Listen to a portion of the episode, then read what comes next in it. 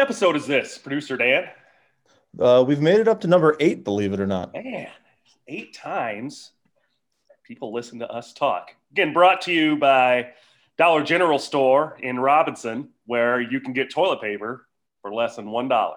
And today, Travis, here's my thought. Um, if I had 10 players come into me with mechanical flaws and they were either pushy and steep or they were losing the barrel or dumping the barrel behind them. If I had nine of those of one flaw or the other, which would you choose? I would choose pushy and steep. Agreed. And my thought was if we had nine players that were pushy and steep, we would get them to learn to turn under the ball quicker than we would fix the one that is dumping the barrel. Yes. We would monopolize all of our time with the one that's dumping the barrel. Now, dumping the barrel for some reasons could become a, a certain cult of the hitting faction actually teaches barrel dumping. But why is it, in your opinion, it's so hard to get guys that lose the barrel and get under plane of a pitch? Why is it so hard to fix those guys? Um, I think a lot of times barrel dumping can either be taught, like like you kind of were alluding to right there. Um, I think a lot of times barrel dump is either a strength issue, um, or like we've talked about before, like you know, the, the faster I turn, the more likely it is I'm going to barrel dump. So the faster I go, the harder it is to keep the hands from falling behind the body, which is what's going to give you the barrel dump. So I think you know now with the showcase era again, we're going back to the same kind of thought. Like guys are trying to go so fast that they're just trying to run around the corner so fast with their body that the hands just physically can't keep up and go with them. So the barrel dumps. Now I think also, you know, obviously we went through the fad forever of, you know, get the ball, get the ball in the air. And, you know, for most people to think get the ball in the air, they figure they have to get the barrel under the ball, not realizing that they just need to be able to get the ball out in front of them. So you get a lot of guys, I think, that just throw the barrel under the ball, trying to create lift. when in reality, yeah, that's good. When when in reality, I always, when I'm trying to explain, you know, launch angle, as it were, I said your objective for most kids on a daily basis, because they don't have the bat speed to do the damage that they need to do anyways yet, is to simply make sure that they can get the ball over the infield. So my my launch angle is like anything that gets the ball over the first line of defense is a good position to hit the ball because that eliminates more than half the defenders on the field to simply just get the ball over the first line of defense. Now, if you've got a little bit more zip, maybe you can carry it over the second line of defense. Now you can take a shot at having a little bit of a higher launch because you can carry the ball farther. But if you can't, you're guaranteeing yourself a very high rate of success by simply getting the ball over the initial line of defense. I got something for you. What you got? So first, interesting statistic. I'm not going to be exactly right on this number, but I'm going to be within five points. I think I've used this in a presentation. Big league level stats from two years ago: a hundred mile an hour hit at a 10 degree launch angle. What do you think the batting average is? 10 degree launch angle. 10 degrees. Probably nine, probably 998. It's close. Yeah, it's like 978. It's like 975. Like you were guaranteed to get a hit. And I'm guessing those ones that are outs would be into a shift where the second baseman's playing in shallow right field. It has to be because there's no other way. It's like going over the infield and in front of the outfield, right? Yeah. Uh, but my thought on your your launch angle there, in order to get the ball in the air, people are artificially dumping to do it, right? But isn't then getting the ball in the air less of a swing trait and more of be on time. If you are on time, you're likely to get the ball in the air, unless you continue in a negative attack angle, which rarely, but does sometimes still happen where guys are just continuing to swing all the way down through the zone and that ball gets in the gets on the ground. But isn't getting the ball in the air more timing related?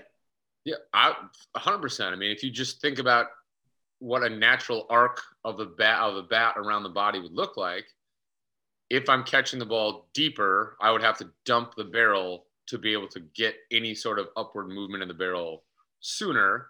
rather than just the arc moving out front naturally rising as you catch the ball in front. That reminds me too of that um, video that was going around the internet for a while of uh, Dante Bichette, and he was talking about essentially the same topic, and he's talking about launch angle, and he was saying, you know, you got to know when to take your chances because to also catch the ball farther in front, you have to begin a little bit sooner to get there. So you're also making a decision a little bit sooner to be able to get out there and to do that, you're also taking a little bit more of a risk that you might misread some pitches or you might miss mishit some balls because you're committing sooner. But as a hitter, you have to learn when to and not to take those chances. Like when when is it that I'm going up in the cage? Actually, this is what the, my conversation in our in our four and ones in the cage were this week for the hitting groups.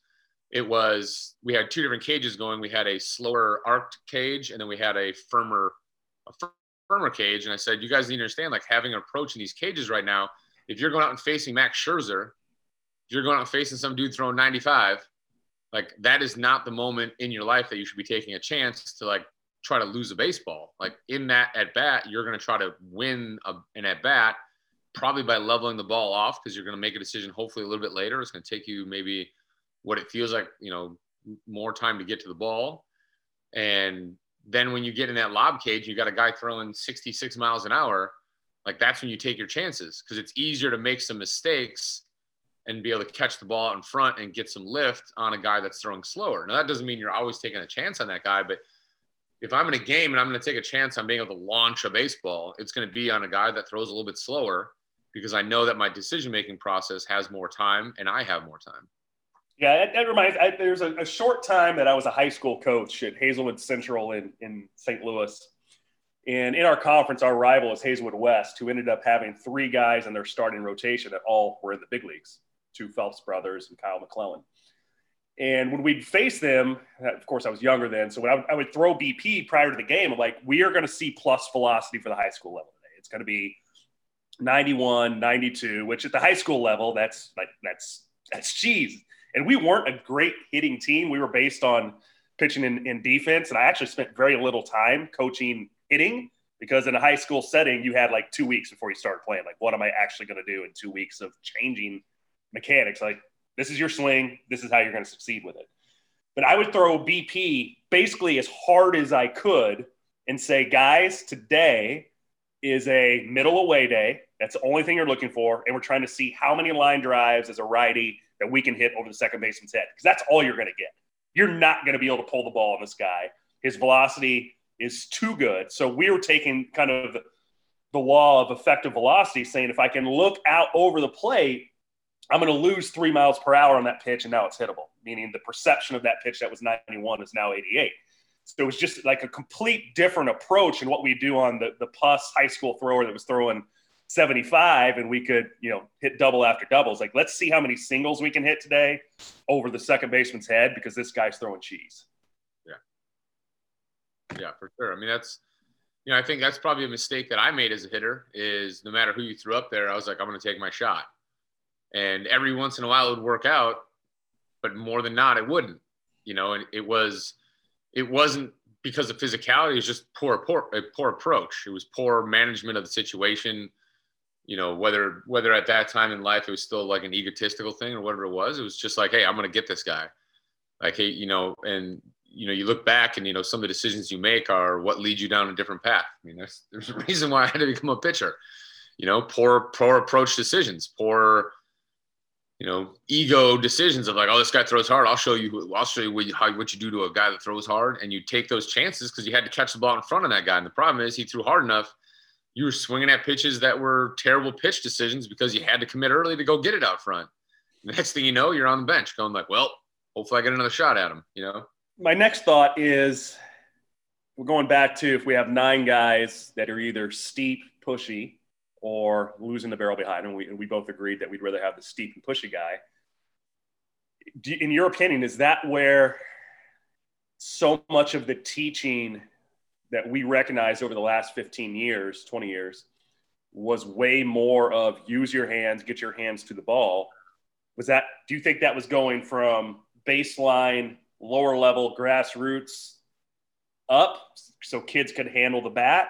Or do you think that was being taught from the big leagues filtering down because those guys likely are in sequence and they are thinking more of their hands as the last piece of that. Well, I think a lot of it's changed now. Obviously, like if you look at like when when we were coming up, there wasn't social media. People weren't posting their thoughts. You couldn't watch a video on Chipper Jones or Mike Trout or some of these guys that have come out and said, you know, I feel like I'm down to the ball because you, you didn't have access to that. So I would assume like when we were growing up, if people were talking about hands, it almost had to be from from that point, it had to be somewhere from the bottom. Now I would say that a lot of that thought is now coming from the top down because we have access. And those guys, a lot of them that you that they that put their thoughts out on social media or in video form somewhere, um, they think about being down or steeper to the ball or maybe maybe the thought of you know more more pushy into the swing. And i think you know when you get a younger kid as a as a coach even if you don't know a lot about the swing you notice the difference between the hands going this way and the hands going that way. Yeah. so i think you know even as a just a, a normal person that's watched the game you're like well that's not what that's not what those guys that i'm seeing on tv that's not what they look like they're doing and I think, you know, the next thought would be like, hey, let's keep the hands closer to the body. Let's even have less of a load and let's just kind of get going to the ball. Um, so I think, you know, I think it works probably both ways. I think now it's probably more driven from the top simply because they talk about stuff like that and everybody, everybody has access to it. You know, it's like the, like I said, it's like the, the Bichette video I talked about earlier. You know, that thing, I don't even know how many times that thing was viewed. I probably watched it four or five times myself, just because I like the way that he articulated the thought. Yeah, so I, you know, I'll use him as a reference. Wait a minute, Travis, that was an old school thought. I know, a new school guy. No, but it was an old school thought with a new school feel. It, so he was. I was, was. I was just joking. No, no, but it is, but the whole old school, new school argument is. But it is. If you the, the best part of it is if you hear him talk, like you, you can tell that he understands you can tell he understands kind of what's happening now in the culture of learning, like how we are learning the game a little bit different than it was learned then. That doesn't mean that the game is different. We're just learning it slightly different. Yeah, that's, that's well put. He did a good job of blending those two things together, where people that are coming up now go, "Oh, that makes sense to me," and people that have played the game a long time ago listen to it and go, "Oh, that makes sense to me." And I think that's why the way he did it was so valuable because it fed both. Yeah, that, that's well said. I, I think if I had a hundred professional players, this is good for people on the amateur side are listening to this. Hundred professional players, and you said, "What is your swing thought?" Ninety-eight are, are going to come back of those one hundred and say, "I think I have to swing down." And I have a, a big league guy that I'll be working with after this podcast this morning in the cage, and he literally thinks he is hammering down on the pitch, like literally swinging straight friggin' down. And he doesn't do that, but that's what he has to think to tighten up his his his swing, is essentially be short to the ball. Because if he loses it at all behind him, the rest of the swing is a compensating move. And there are guys that could probably get the barrel a little bit deeper with incredible turn speed or and good brakes at the end and get to those pitches. But the majority, the vast majority of hitters, even at the big league level, can't do that, man. Uh, the timing is at such a premium. It's never been harder. The velocity in the game has never been harder. The velocity at the minor league level has never been harder. I mean, we I, we were at Instructs this year. High school, same thing. And, um, I mean, we were playing. I was I was joking with the GM of the Giants, and I said – you have more guys in instructs. These are like A ball at the top, maybe double A guys, throwing 98 to 100 than you do on your big league team. And he kind of laughs. And like, there's this, there's so many of those guys out there, like just young Latin American kids, six, eight, just throwing the tar out of the ball, like 98 to 100. I'm like, oh my God. Uh, strap it on, boys. Time to compete, you know?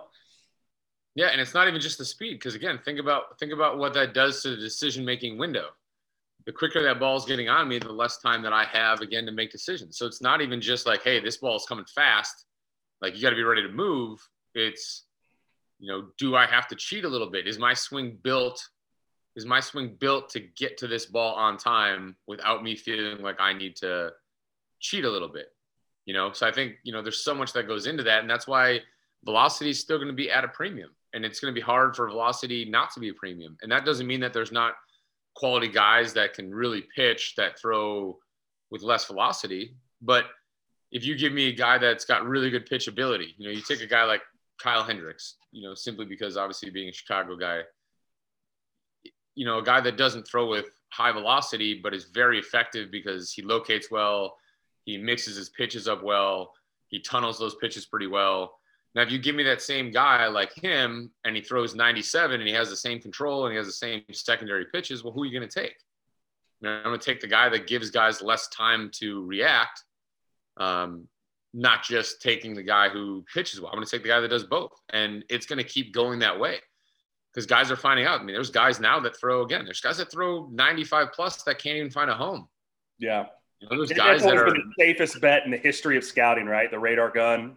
And yeah. when we were in high school, like if a guy threw, or even probably college, really, if a guy threw 90, like that 90 was the magic number. That's going to get you drafted. Now, even from the right side, you are you're seeing guys that throw 93 to 95 that can't find a job in pro ball, which is just mind-boggling to me. Now I got I got a next question for you. We're going to shift gears here. We talked last week because you mentioned Hendricks and made me think of this from the pitching side that guys that can have command have just exceptional proprioception. They know where body parts are in space, and we talked about being able to do a, a run and gun and still locating the pitch, stepping sideways off the mound, throwing sidearm, and still be able to locate the pitch. On the hitting side, I would describe that same feel not just with barrel awareness, but I'm going to take it a step further in decision making. And decision making to me is one, if not the hardest thing to teach. Um, I would compare it up there as difficult as timing because they're both, in my opinion, really innate things. Talking to prevalent big league hitters, um, you know, Kevin Youkilis, I've had this conversation with him, and uh, you know, we've worked with Mike Tauchman with the Yankees for several years now, and he's a really good decision maker. And I had this conversation with both of them. And I said, You're really good at this. You have the, the ability to lay off tough pitches, you have the ability to, to recognize pitches early. And I said, Were you always good at this? And Mike and Kevin both said, Yeah. And like going back, I know Kevin talked about it in college. Mike said, even when he was like I think it was Little League. I don't know if he played Little League or travel ball or what it was. He was like, I've always been able to do this. Is it an innate quality or is that something players can get better at, in your opinion? Yeah, I mean, I would say like if you think about it, like at, at a younger age, it's what do you put the value on that we're teaching the youth, right? So, you know, are we teaching them to just be better athletes? Are we starting decision making you know work early like how how often when we first started coaching how often did we do decision making work you know like now you know once a hitter gets relatively close to you know moving well for themselves or mechanics or however you want to word that. We primarily go away from any sort of you know mechanical work. It's like hey you're moving well enough that you should be able to hit well without feeling like you need to try to be perfect. Let's just start making good decisions and let's let's let's start finding a way. And when i say make good decisions it's not just like what pitches in my mind it's not just what pitches to swing at but the positions you're going to put yourself in to hit those pitches so decision making is is that quick movement of how am i going to get this done to that pitch so i can make a decision and say hey i made a decision that ball's close enough for me to be, go get but can I make a decision as to what the position my body needs to be in to make that decision? So I've been I've been on loop on this. This is kind of where my thought on that decision making thing is, and I, I, I do this part of the decision making, and then I'll tell you about the other the, how I set up the other part of the decision making stuff now. Um, but I've been on loop with this this Mike Trout video um, where it looks like he misread a breaking pitch, and he ends up basically tilting over to probably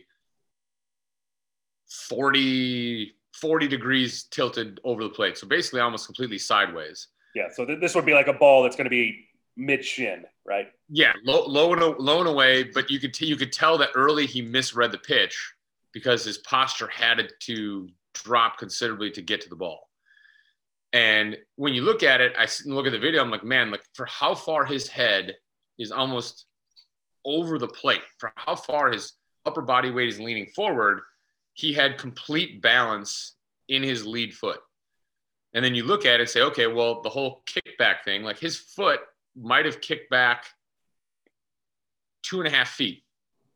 So for him to lean over farther, and for him, I'm assuming just the spur of the moment to keep balance, he had to have something go obviously opposite direction to stabilize on the front foot, to have balance there so the upper body could feel like it could do what he needed it to do.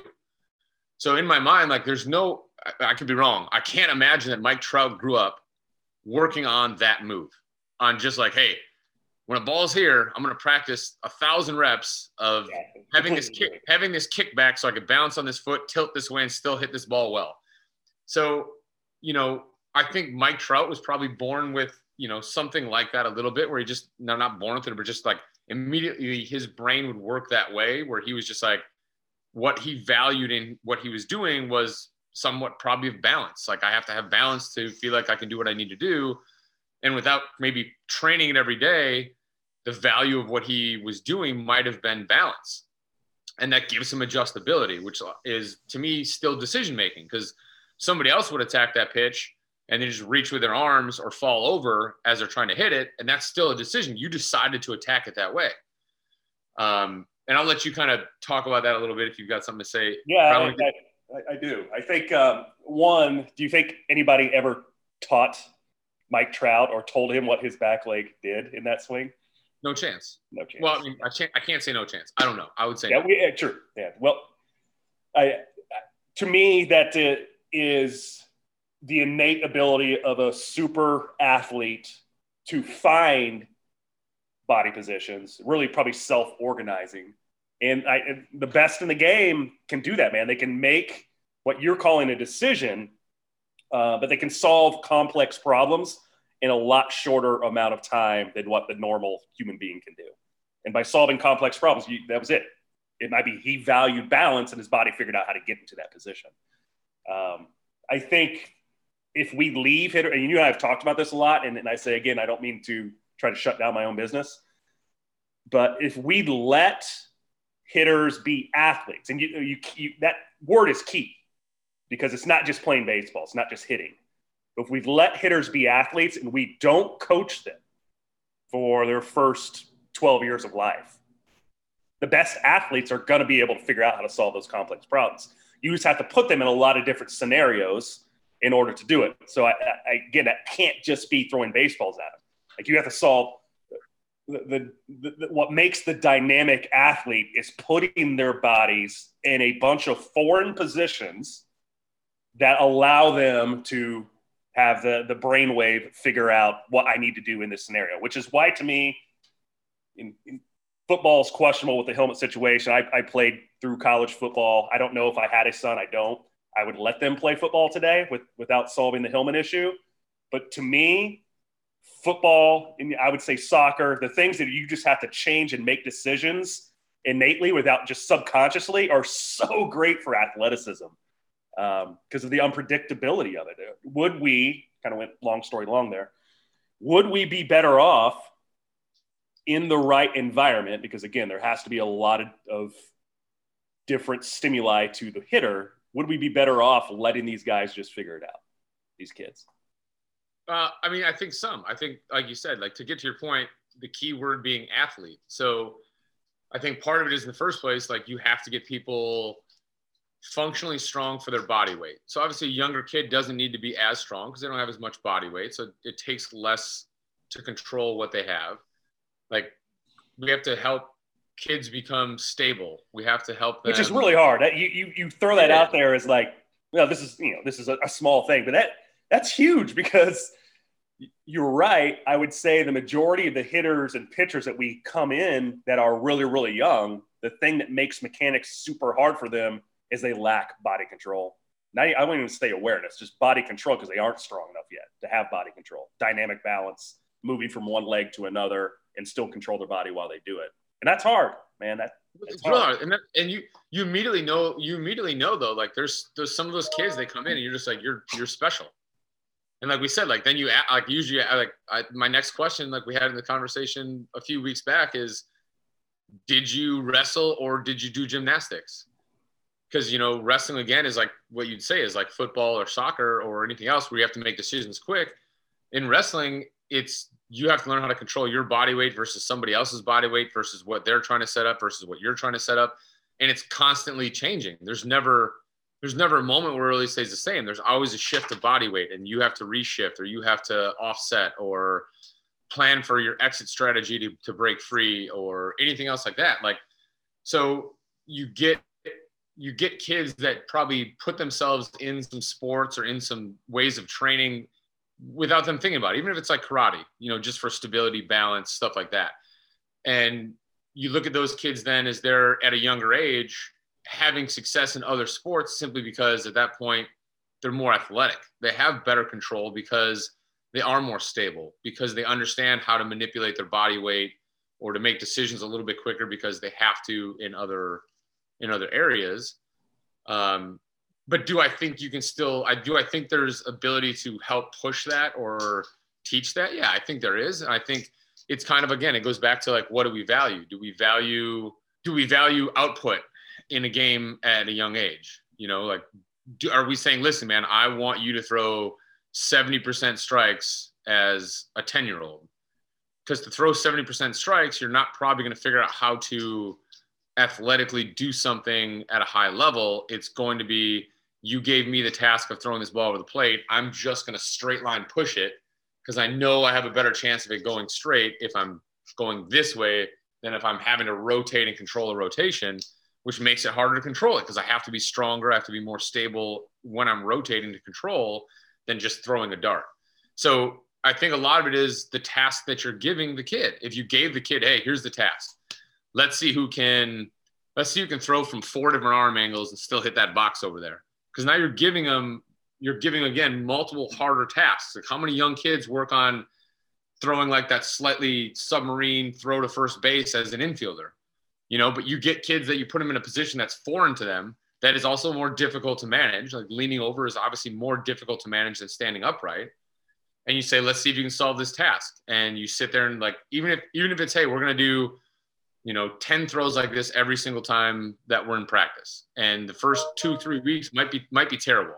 Like you might you might not throw a ball anywhere near where it needs to go. You might feel like you're to fall over when you're throwing it but it's what you task and what you choose to task and make important to the kid. So if the kid thinks it's important like your only task like growing up growing up the task was and still is now i hear this still this day and it just irritates me the task in hitting has always been don't strike out when you're young, the worst thing on the in the world to do when you're a young kid is the strikeout. I used to cry every time I struck out. Well, we all did because we knew we were in trouble. Like it was like you know that like I hated to strike out. Well, but you knew not only that, you knew like your coaches were going to be upset. You knew that your parents were going to be like, "Come on, man." But the thing was, it was ne- the task was never, "Hey, you need to learn to control your body better." Hey, you need to learn how to how to rotate quicker. Hey, you need to learn how to do this. It was the task was simply like don't strike out. And and it like why not, why not just go up and bunt then? I'll never strike out. Like I'm not going to be a great athlete because I'm not training myself to be a great athlete. I'm just training myself to not fail at the task you're telling me is appropriate for me. And that goes back to what you had said a couple episodes back again when you're talking about, you know, they don't play, they don't have practices or structured games that much, you know, in in the um, Caribbean, you know, where it's at a young age, it's like, hey, you're just you're out and moving. You're there's no like, oh well, this, you know, you're not being able to perform this well in the game here. It's like let's just learn how to move. Let's well, learn they're basically training for a showcase to get signed. Yeah. But there's then you're not worrying about Training train- for output. Yeah. yeah, you're not training to worry about being bad in the game. So I got. I want to go back to the decision making in just a second. But I think about your when we grew up, like the worst thing in the world was strike out, and I'll touch on that. Like the industry is going back towards we're not going to be as acceptable 150 strikeouts a year. So we're looking for people that can control the zone. But I think my senior year of high school, um, we're into like this the 16 teams left in the state, and a a newspaper article came out, and my coach was hitting on it and the biggest newspaper we probably had in the area was either Terre Haute or Evansville, and it came out that I, ha- I didn't strike out the entire season. Well, now I end up striking out twice in this game, both looking, both on terrible calls, and I drew a line in the dirt, which was probably bad uh, idea to show up the umpire, and I about got thrown out after that first strikeout, and then he rang me up on the second one, but that's a sidebar. But I was swinging the entire season not to strike out. And I got about halfway through the season and I recognized I hadn't struck out yet. I'm like, I'm not going to strike out this entire season. Now I hit for a really high average, but I'm I was sick, I was skinny then, but I was still six two, fairly strong, athletic. And all I did was hit singles. At my size, I should have been like if you don't strike out the entire season, you're not aggressive enough. You you're a very passive hitter, in my opinion. And I, I did myself an injustice of being very careful at the plate to not strike out versus being a more productive hitter. And I sh- should have struck out a dozen times, you know? Right. And, and, and even like kind of how you said, like, I'm not advocating that people go and try to strike out or that strikeouts are okay. That wasn't the point. The point was kind of what you just made is that, you know, I was probably the complete opposite mindset as you. It was like, if I strike out, I don't care. Like, I'm going to catch some barrels and these balls are going to go. And because of that, like my batting average was probably lower than yours. And, you know, I did strike out maybe 40% of the time, you know, but my job within my team also wasn't to be the guy that just got on base every time. My job was to knock in runs. And to knock in runs, there wasn't always guys on second base, whereas like I can knock in a run here by just lacing a single somewhere it was a lot of times nobody on base because that's the way high school baseball was. It was unless the other team was walking guys, or there was you know a guy on first and second, and I'm like I'm gonna knock them both in. You know, I'm gonna I'm gonna hit something hard enough that both of them have an opportunity to score. It wasn't like hey, let me knock one in and pass the baton to the next guy. Now again, like in on in my squad, it, it might have been too that the guy behind me was struggling a little bit. And it was like, well, if I pass the baton, he hasn't been doing what he should do. I feel like I give us the best opportunity to get two runs here. I would let it go. So I had the opposite. And honestly, like I, if I could go back, I would say I, I would tailor my approach to be more of a, you know, situational guy where no one to take my shot. Like just have some at bats where I'm going up, you know, maybe not trying to strike out or not, or caring more if I did and just cutting my swing down and putting a little better barrel on the ball and not take a chance as often. But so sounds like we're saying the best lied solution lies in the middle somewhere. Yeah. There's always there's always that gray area, right? You got to yeah. find the middle. There's a compromise to everything. So you were you were touching on decision making as we went into that story about Trout and started talking about body control. So yeah. what, what are your your second thought about decision making you were going to bring up? So decision make like decision making what I do in a cage because I I I know that decision making is important and I know that decision making probably again comes easier for some people than it does others.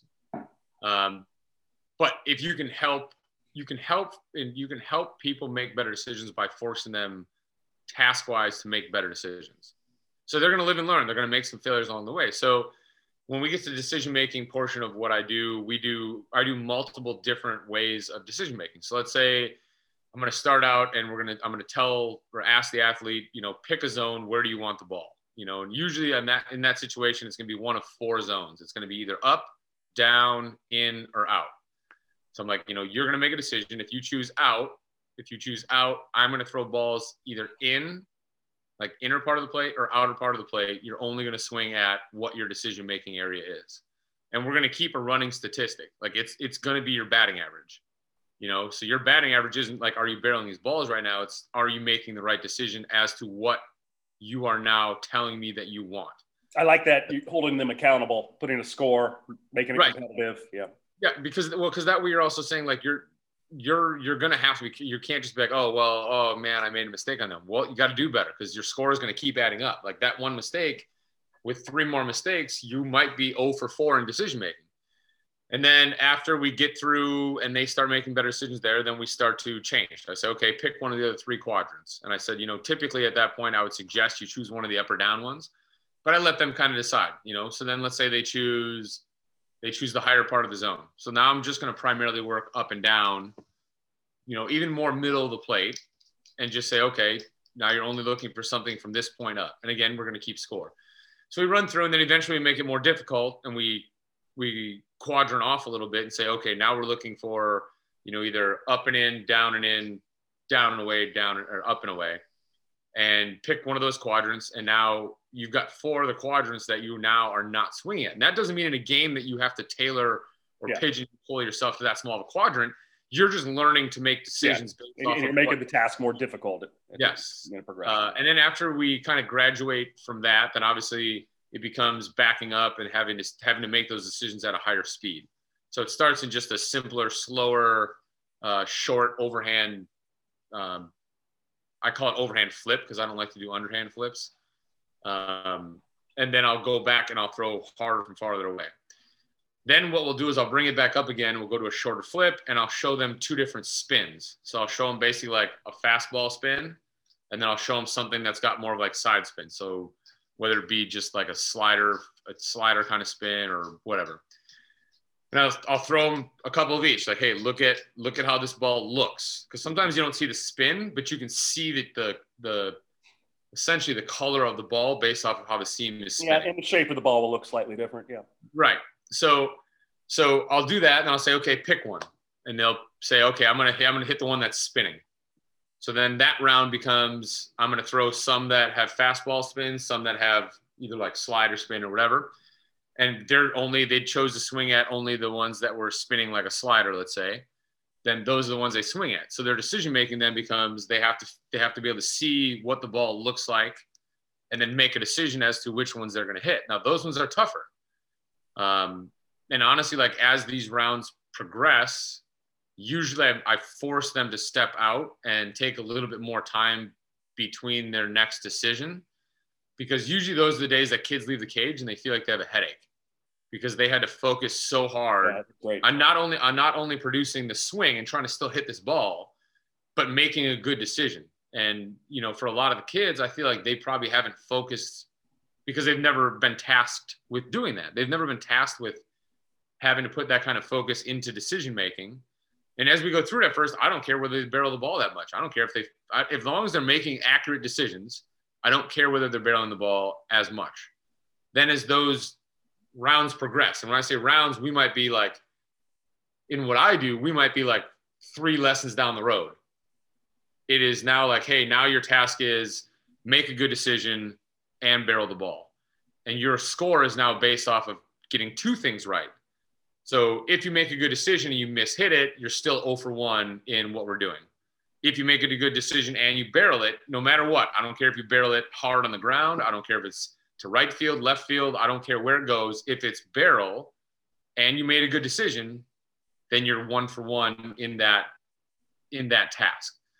So it then becomes this making everything essentially more and more difficult to the point where then again you back up and you go harder again. So now you've made it harder in that situation. Then eventually you make it okay we're looking for this spin whichever one you choose let's say we're choosing fastball this time but now we're doing not just fastball spin but we're doing fastball spin in a quadrant at this speed with a barrel yeah. but that takes a while to, that takes a while to get to like yeah. we're talking like that's this isn't like we're doing this all in one session or even right. two. This is this is, months, this is months. This is months of time of somebody that already makes good movement decisions. Of somebody that already is a good enough mover that we don't have to spend time saying, "Hey, the reason why you're not being able to barrel the ball is because you just don't move well enough."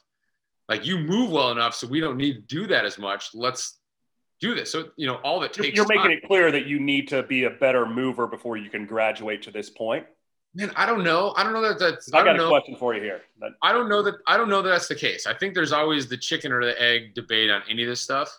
I think that a lot of times for for kids, young kids to have success, they need to be a better mover to have success so they can barrel the ball if I task you with something really difficult and you're already not a good mover and you're not barreling the ball and you're you're feeling like you're defeated because you can't win simply because I just I'm following everything off. I just can't square it up. I can't like those guys are easier to lose because they're going to feel like they're not good. Like they're not going to feel confident. And then when you're not confident, it's going to be more of a tense situation. And when you get tense, it's going to be harder to make the right decision. So if you said I had to value one more than the other currently right now with the way I think today, I would say good mover first, and then I would say decision making second. Okay. So I'm going to ask you this question Do we have the lesson model all wrong? And this is a you know a loaded question, so to say, because it's going to have opinion. Because I think of the majority of lessons in any academy across the United States, the first thing that the hitter regardless of age, is going to work on is mechanics. And they're probably going to do timing work at some point, meaning that at some point somebody's going to throw an overhand to them at a batting practice distance. Would we be better serviced if all we did with athletes that came in were timing and decision making? Would they become better hitters if we didn't even discuss mechanics? Or is that just too like from one extreme to the other? And so to add on to the question, yeah, what, what is the perfect model? What is the perfect lesson model? I, I, think there's a happy medium. Like I said, if a kid comes in and he's a good, you're going to say that. If a kid, well, but if a kid, if a kid comes in and he's a good mover, he's a good mover. That doesn't mean maybe even that his mechanics are great, right? We're not talking about like. Yeah, that's, that's a good point. I think we ha- we do have to separate those two things. Like if yeah. he is a good mover, I think it's easier to go to some decision making and timing stuff because they'll be able to at some point if you just want to call it self-organized again they'll find a way if they're a good enough mover because that gives them more outs if you're a good mover you have more ability to have adjustability because you have more outs because you can work around you can work around things that aren't right because you simply are a better mover you have better control of your body.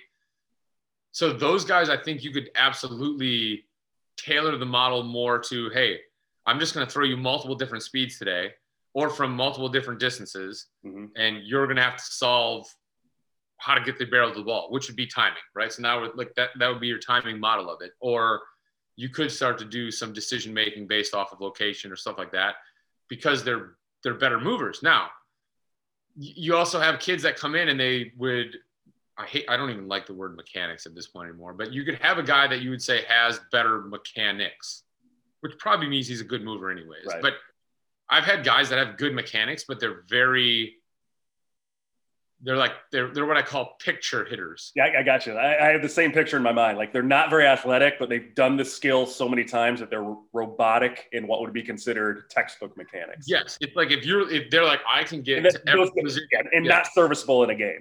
Yes. So you, but you get guys that are trying to be perfect, but don't move well to be perfect. And so they can't solve those complex problems. Yes. And they struggle. They struggle as soon as it gets difficult. They struggle. If it, if it's T, if it's easy flip, those guys usually handle it pretty well. And as soon as you get to something more difficult, it's immediately like, yep, all these broken edges don't fit actually a fluid action that needs to be done in a short time frame. I, so, I, I, picture back in the Bull Sox Academy days an example of that. There was this one kid that used to come in and he was in the travel program, and you and I were given lessons all the time. And I don't remember the kid's name, but you'll probably re- recall this. And he would be in a cage on the tee for like an hour and a half a day and hit line drives to the back of the net. And he was always trying to hit it through the Iron Mike hole of the machine. And he was really good at it, really good, like line drive, line drive. And he'd just do this for an hour and a half. And the guy couldn't hit a lick in a game. They could nothing. He was really good at hitting off the tee on a line drive back, and there was zero transfer to anything that resembled timing, athleticism, um, problem solving. So I think that's kind of what you're getting at there, right? Yeah, for sure. Like, like if you talk to like, do you think big league guys value looking good when they swing, or do you think they value barreling the baseball? I, that's something I look at from like the scouting side. Like I want enough looks at a player. I mean, on video for me, that I want to see ugly swings and how are those ugly swings relative to production for them. For sure. Right? And I think, you know, again, that goes to what are we valuing at a young age with a kid? So, yes, I think the first task should be have a kid be athletic, like get them moving, get them jumping, get them turning, get them problem solving with their body. I always imagine, like, whenever I talk about that, I always imagine, like, growing up, you know, I grew up in a, like you did, in a rural community there was there was woods and and creeks and rivers and everywhere. And I remember we would have a competition by our school. There was a huge, dense, wooded area, and it was almost like a blocked off area. Like it was like probably like five acres of total whatever, but it's just like in this square area around an actual like neighborhood. And we would start on one side of the woods and we would race through the woods to see who could get through the other side the quickest.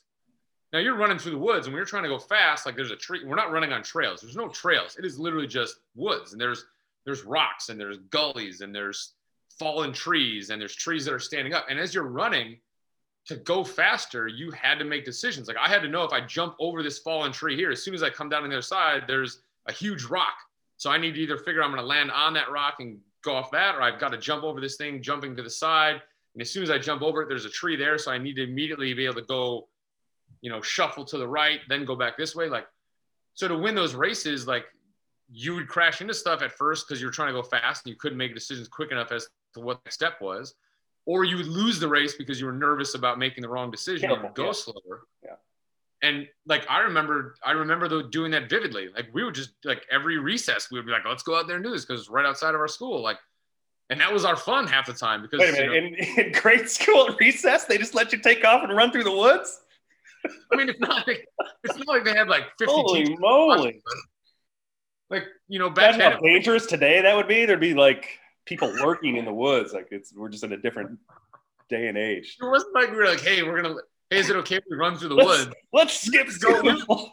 it's you can run through the woods the fastest.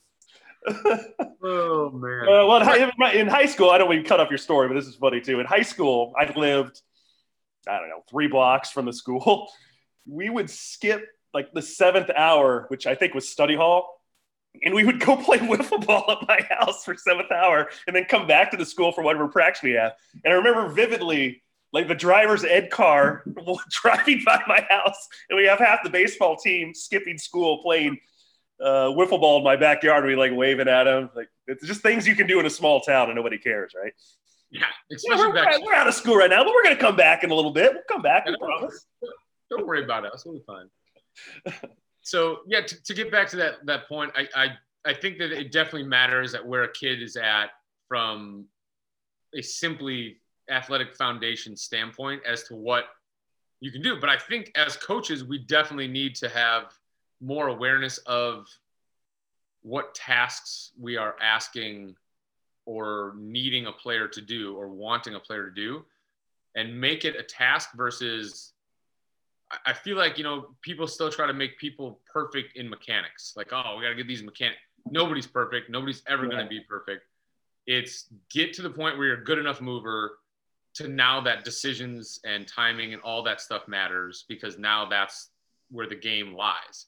But you got to be a good enough mover in the first place before you know some of that stuff's going to matter. Because if you again, if you have no bailout move, because the game, like as Andy Haines would say, the game's messy like it is hard, especially the farther you move up. It is, it is a, it is a fight every at bat. There's, there's no at bats. There's no pitches off. Like yeah, every dude wants to strike you out. Every dude wants not just strike you out. They want to make you look bad, you know. And like, so it's messy. And if you're a good mover, you have the ability or a more of ability to bail yourself out than if you're not a good mover.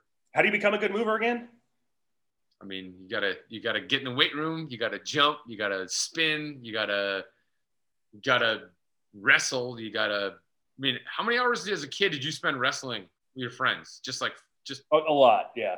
And I had an older brother, so I, I, used to get whipped a lot. I got in trouble. We got in trouble so much because we just be banging around the house. My parents would be like, "What are you guys doing?" Sounds oh like yeah, my, my, parents used to wash.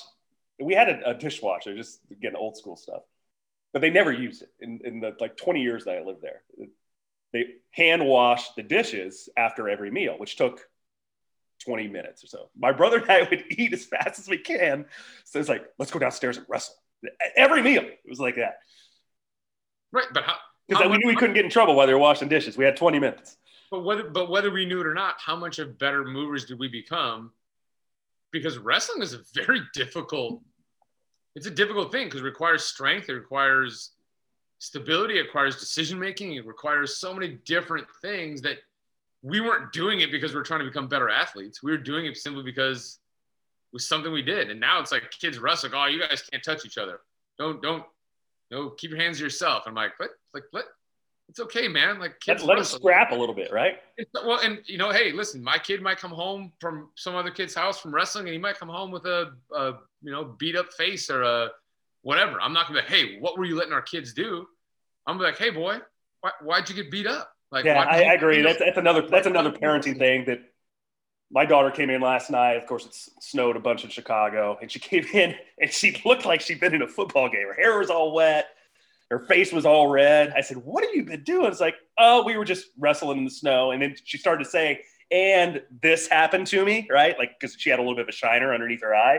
I'm like, you play hard, you're gonna you're gonna get boo boos. That's just the way it is. You play hard. So I, I've never been one when my kid gets hurt doing something hard, athletic, or roughhousing to be like, oh, you're okay, you should, you're fine, or you shouldn't be doing that. Like, no, man, that's it's exactly that mindset. Like, well, play hard, thing- you're gonna get some scrapes. It's the way it works. And, and, and I tell and I tell my son, I said, you know, if your friends are wanting to wrestle, like if you guys are on the same page, you're like, hey, let's wrestle, then go do it. Like I told, I tell him, like, listen, like don't don't go like roughhousing with people that don't want to be roughhoused with. But like if you if you and your friends are in the same mindset where you look at each other and go, let's go, like go for it, man. Like go wrestle, like go because it's gonna help you become a better mover. It's gonna, you know, it's it's what kids want to explore their machoism a little bit like okay can i can i take this guy down you know like can i i'm gonna let's get physical let's move and like you know i feel like that's gotten taken away so much i feel like i ask a lot of kids like hey do you ever wrestle with your friends and they're all like no why, why would i do that